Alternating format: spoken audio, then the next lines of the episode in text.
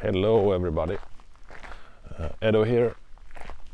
I'm actually out on a stroll, so uh, you can probably figure it out. But uh, I just wanted to mention that it, this episode is gonna be a little bit out of the ordinary. So uh, I really wanted to record something.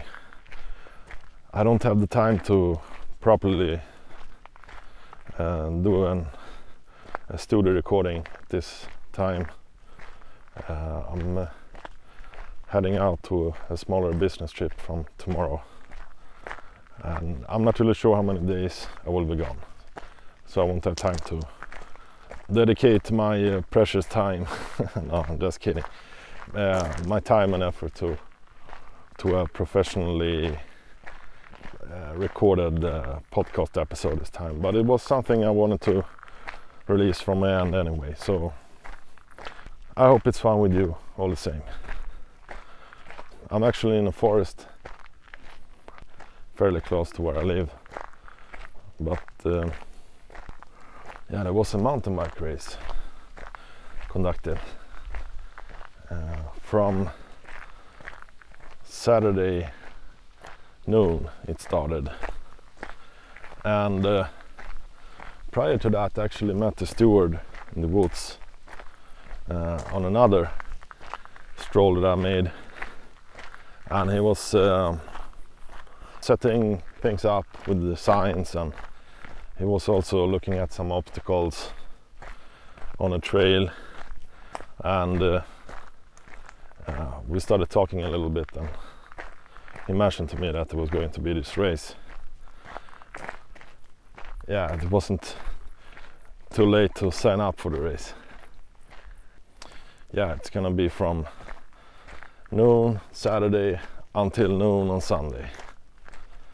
Uh, so 24 hours racing, and the one who gets the farthest after 24 hour is the very much acclaimed winner.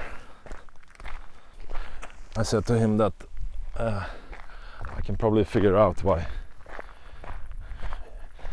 not so many people have signed up. Uh, yeah, total madness. Uh, but then this is these are the areas also where they searched and uh, looked for Dennis Arda when he was missing. So, well, and, and if you don't know anything about this case, I released a two part episode. Uh, it was a peculiar one where this elite soldier basically just uh, vanished into thin air. No, no hard evidence or nothing to that effect at all and they looked for him in various areas. And uh, well this tip came from a person that owned a house sort of in this more rural areas outside the city. And she claimed that uh, uh, this person who he later thought it was Dennis had spoken to her while doing this sort of running exercise. He got lost and he, he was basically asking for directions. And this was uh, not even a mile from here. This is a, a huge uh, national park, you can say basically. And they decided to extend the search to include this part here as well.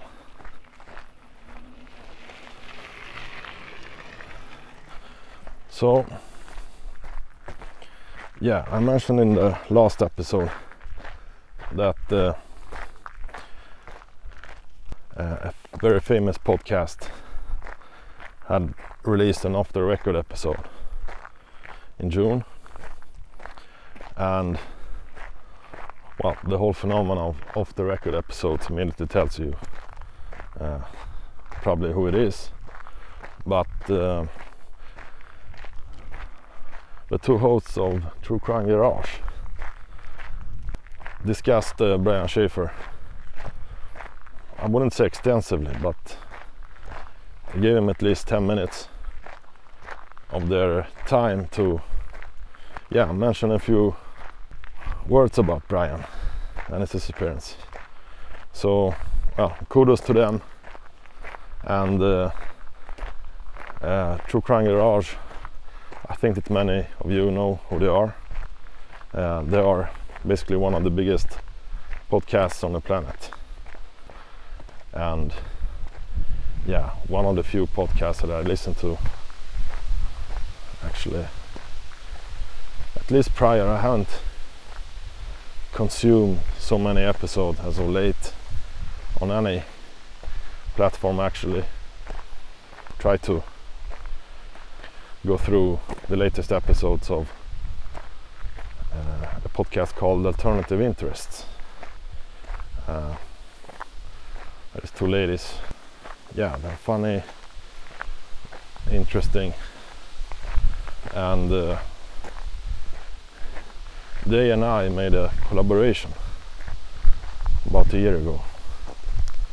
So they covered the Brian Shaffer's case, and then I appear as a sort of a guest on their second part. Uh, so it makes it interesting to to listen to other podcasts that you have a sort of a relationship with. Uh, actually, it's like almost keeping in touch one way. Uh, so at least I got to know that True Crime Garage released this off the record episode and it was number 158 released in June. And well into this episode the captain starts mentioning that uh, they've prepared some kind of series on Brian Shaffer's case. He doesn't spit out all the details but it sounds at least that it's left the planning stage. And uh, when it was time to wrap things up he didn't hear anything back. Uh, he mentions a lady by name. I'm not really familiar who this person is. Um, a quick uh, google search showed she's kind of a producer. Um, but uh, any more info than this i don't have um, I don't think it's someone uh, uh, close to the case or the area.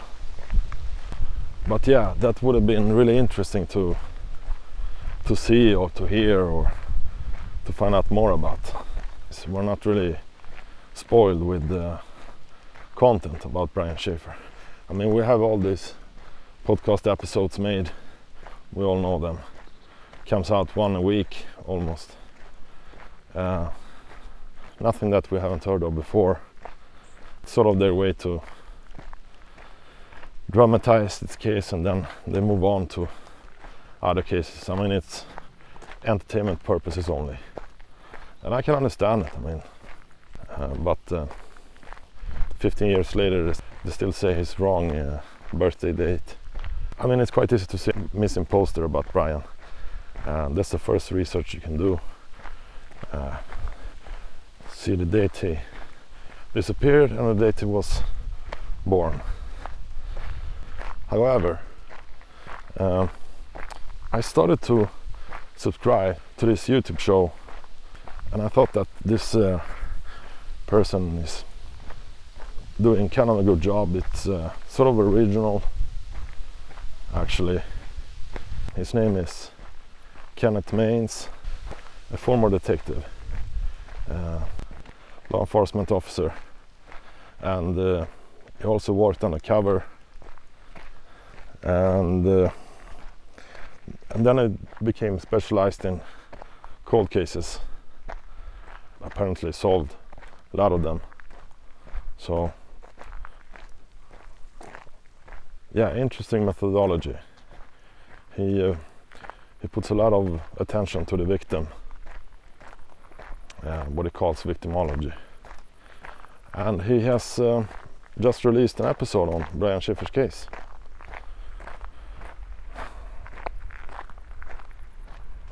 So, yeah, we got a train passing right now. So, uh, yeah, go check it out, for God's sake. Uh, a lot of comments on the YouTube video also. Uh, so, I mean, I won't give away any spoilers, but if you can plug your ears for one minute or two, I'd like to comment uh, about his conclusions. And uh, yeah, it's interesting. He sees the perspective as Brian could have run away of his own volition as quite unlikely. Uh, it's possible, but not especially probable. And in the end, he narrows two probabilities and the accidental death and foul play. So, yeah, I won't say anything more, by the way. You can uh, check his episode out. But uh, returning to True Crime Garage, yeah, so he starts by saying that uh, he had this collaboration with his this producer, apparently, and that things just stopped, basically, and uh, nothing concrete has been voiced. So can probably have to do with uh, the lack of news. Uh, this HLN episode was quite a rare event. Uh, I'm sorry it's a little bit windy. Uh,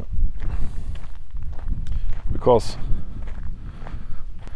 producers they sort of see it as they have all these fascinating and mysterious cases and I can absolutely do a program about them. But that in itself isn't enough to to produce an episode that's well made but that, that in the end doesn't provide anything new or anything unusual. So the thing that they want is the new, something new. And uh, I know that there were discussions with another major producing outlet called Oxygen. That when when this picture of Brian, supposedly alleged picture of Brian surfaced from uh, Tijuana Mexico, they had meetings uh, with some people connected to the case, and uh, and it didn't seem too far fetched that they were going to release something then it turned out that the man on the picture hadn't been Brian, and yeah, so everything stalled. And eventually they withdrew themselves completely. So this can be an element in this series as well captain was involved with. That they possibly had something they could have released, but it later turned out to be uh, not so important or not even new.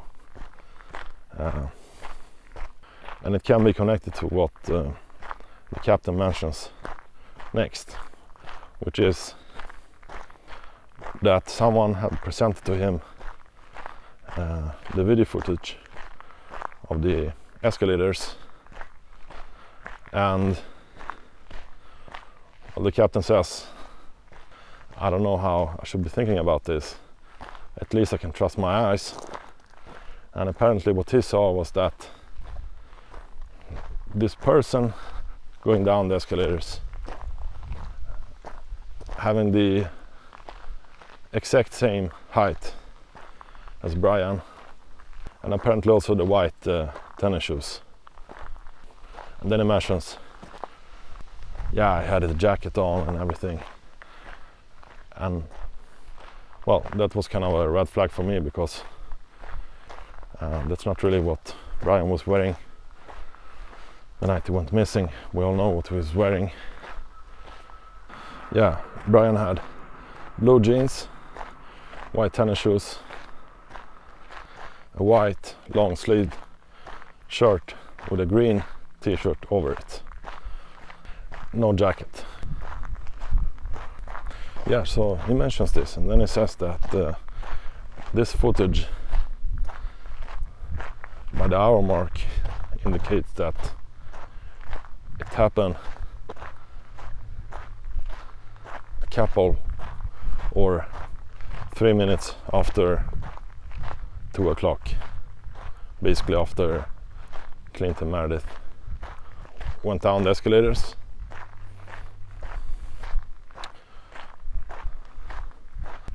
And it's already tempting to to hear this. Um, but I struggle sort of immediately with this uh, remark. And I don't know if I'm too vested in this case but uh, I could think of at least uh, three or four arguments that could uh, counter such a scenario that Brian went down the escalators two or three minutes after Clinton Meredith.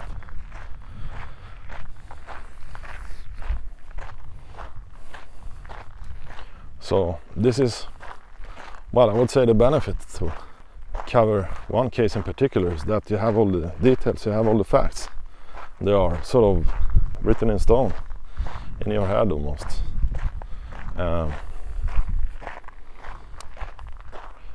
So he sees footage of what he thinks is Brian leaving down by the escalators. Okay, so okay, I'll go through my arguments. So this is not to to criticize True Crime Garage in a way. Uh, I respect them a lot.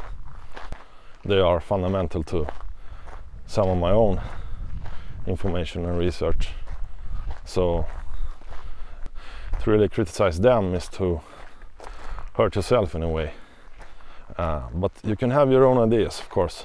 They're quite big and influential. So uh, at least you have an alternative view to why this is quite uh, unrealistic. So number one, Clinton Meredith, they they were sitting in a bar,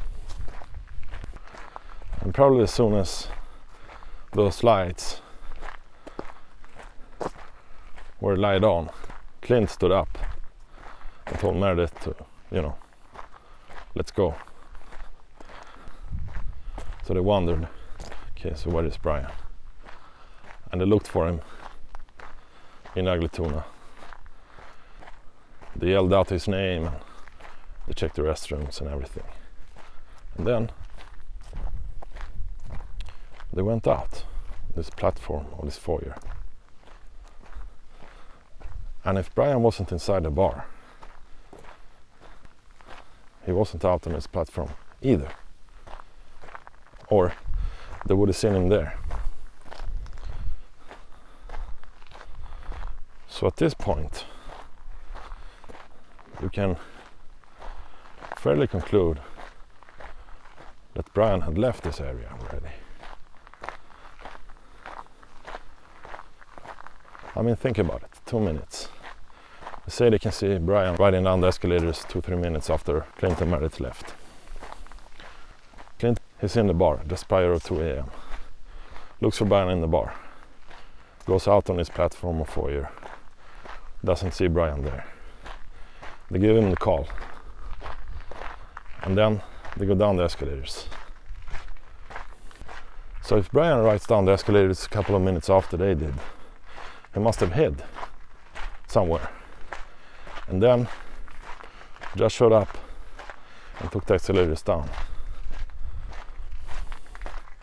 So where did they hide? Well, possibly hide behind the that fake wall, that fake door that was set up.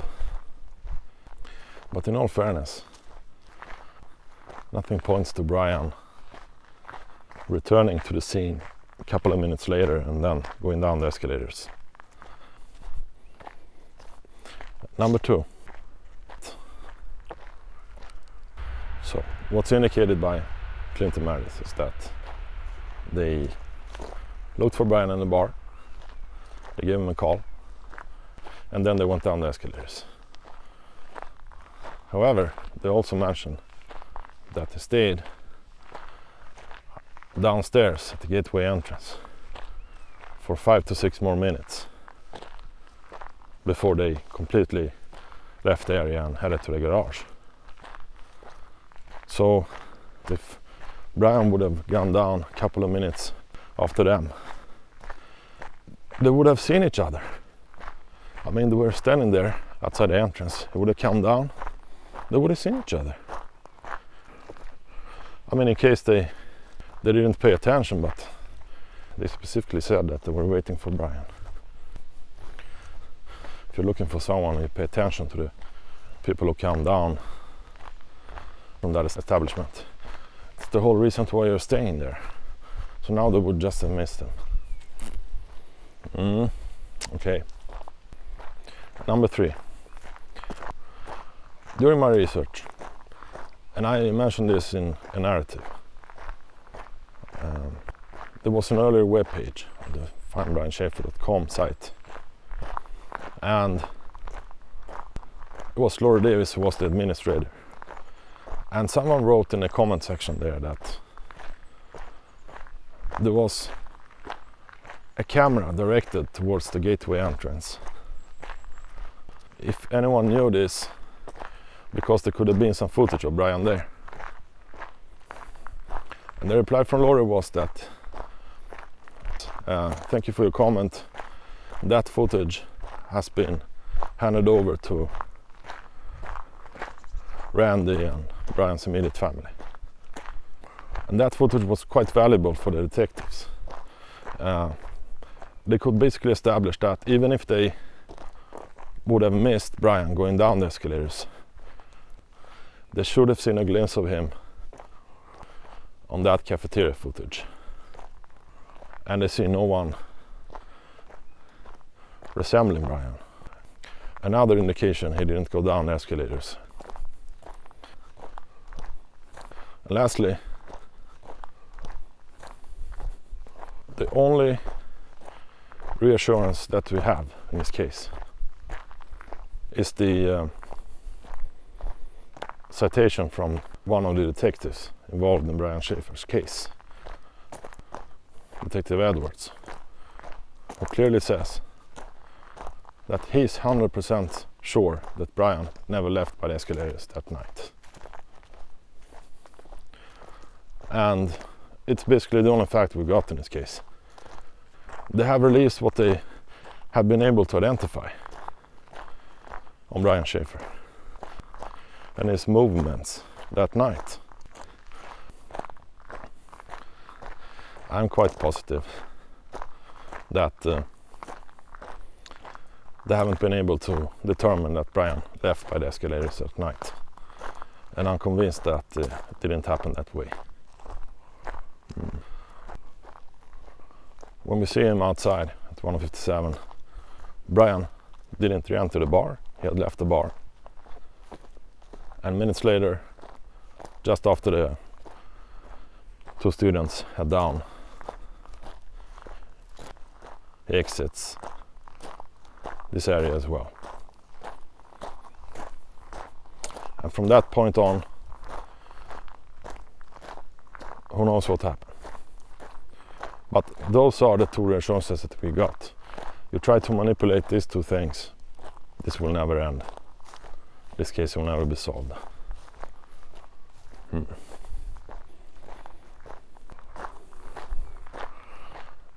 The next uh, thing they talked about was a murder mystery.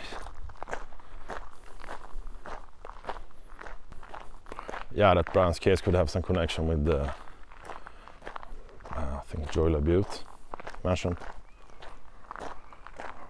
Uh, but he explicitly asked his audience to put on a tinfoil hat just prior of releasing the statement.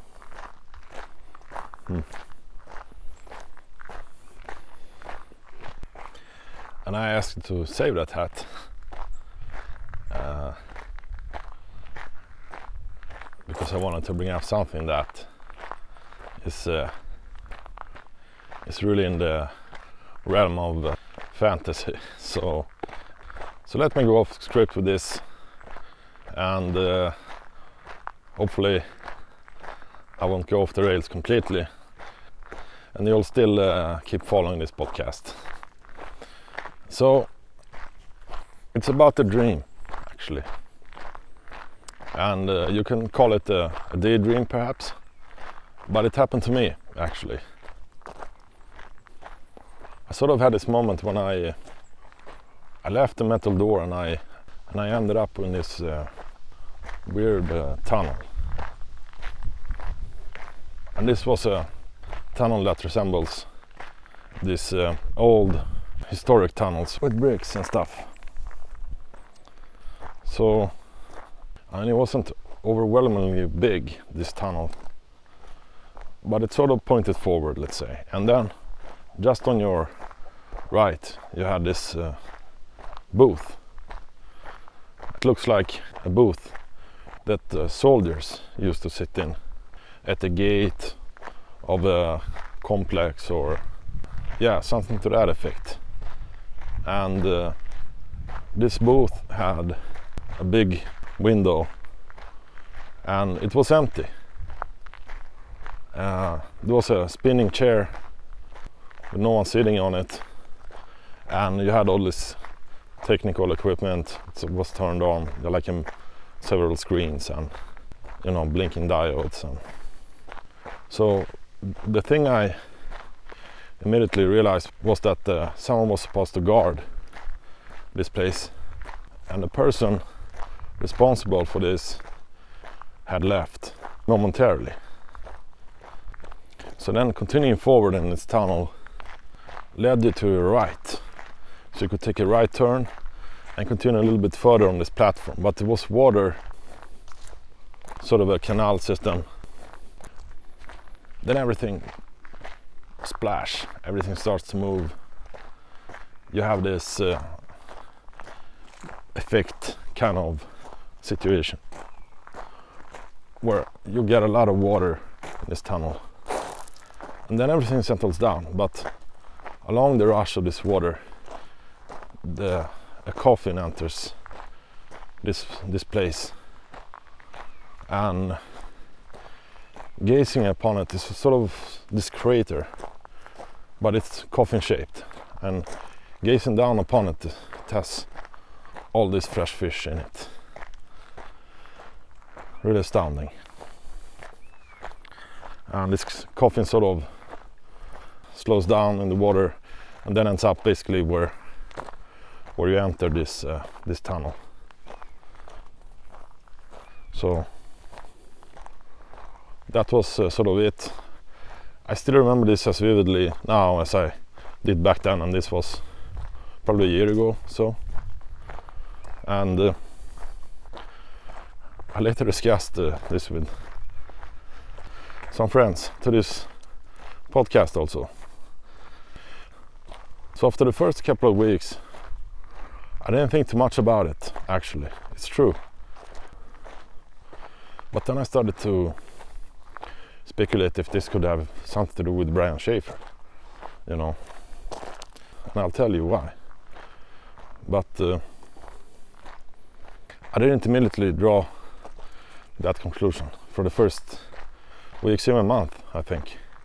It just came to me later. I was thinking about this dream I had, and then I started to pay attention to the details. So, yeah, it felt like I was in an area. I felt like I wasn't uh, looking for this particular tunnel. It feels like uh, I just ended up in there. And the booth, I think, is to to illuminate the fact that this was supposed to be a guarded and monitored area. but that the person who, who was responsible uh, had momentarily left.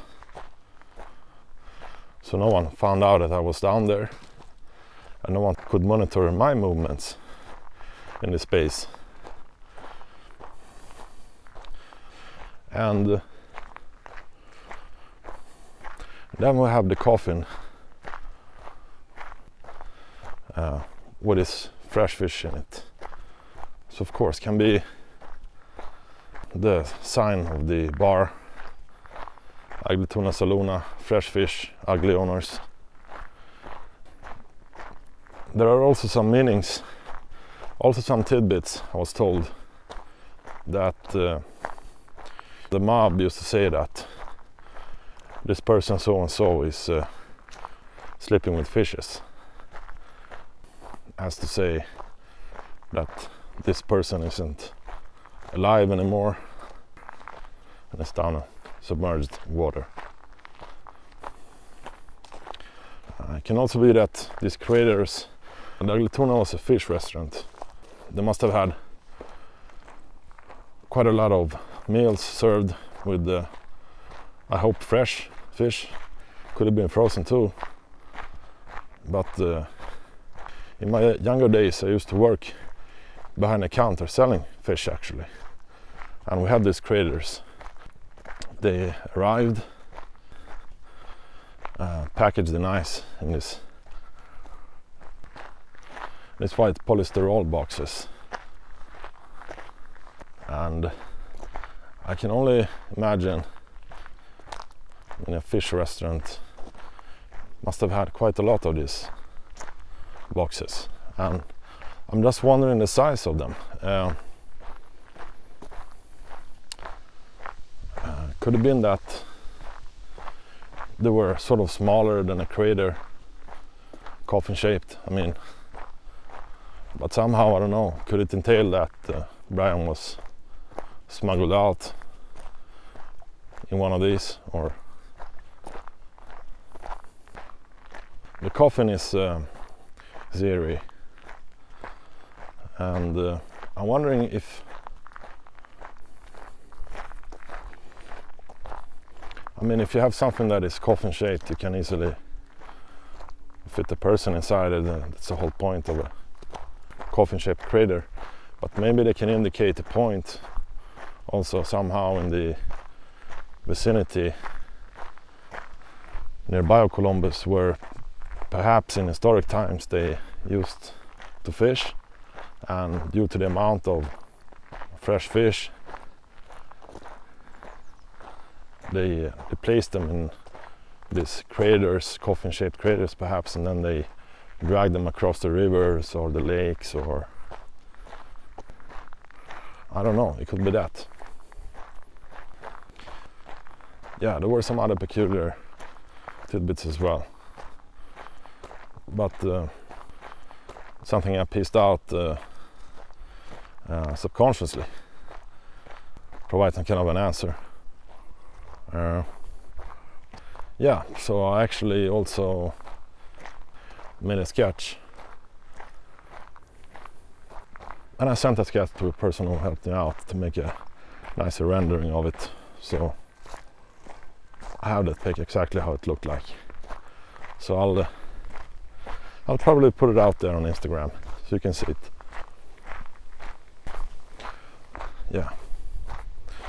So I think it's all for this episode. I hope you endured uh, the this whole stroll on this recording. The quality won't be uh, the greatest, I know that, but uh, perhaps it's better than nothing. And uh, yeah, so reach out if you have any questions or you want to come with some suggestions or I know what you all want, people, and I want the same. I'd love to be able to do an interview with Clint or Derek or the lead detective perhaps also. And we'll see. Uh, at least uh, this series is not completely stagnant stalled. Uh,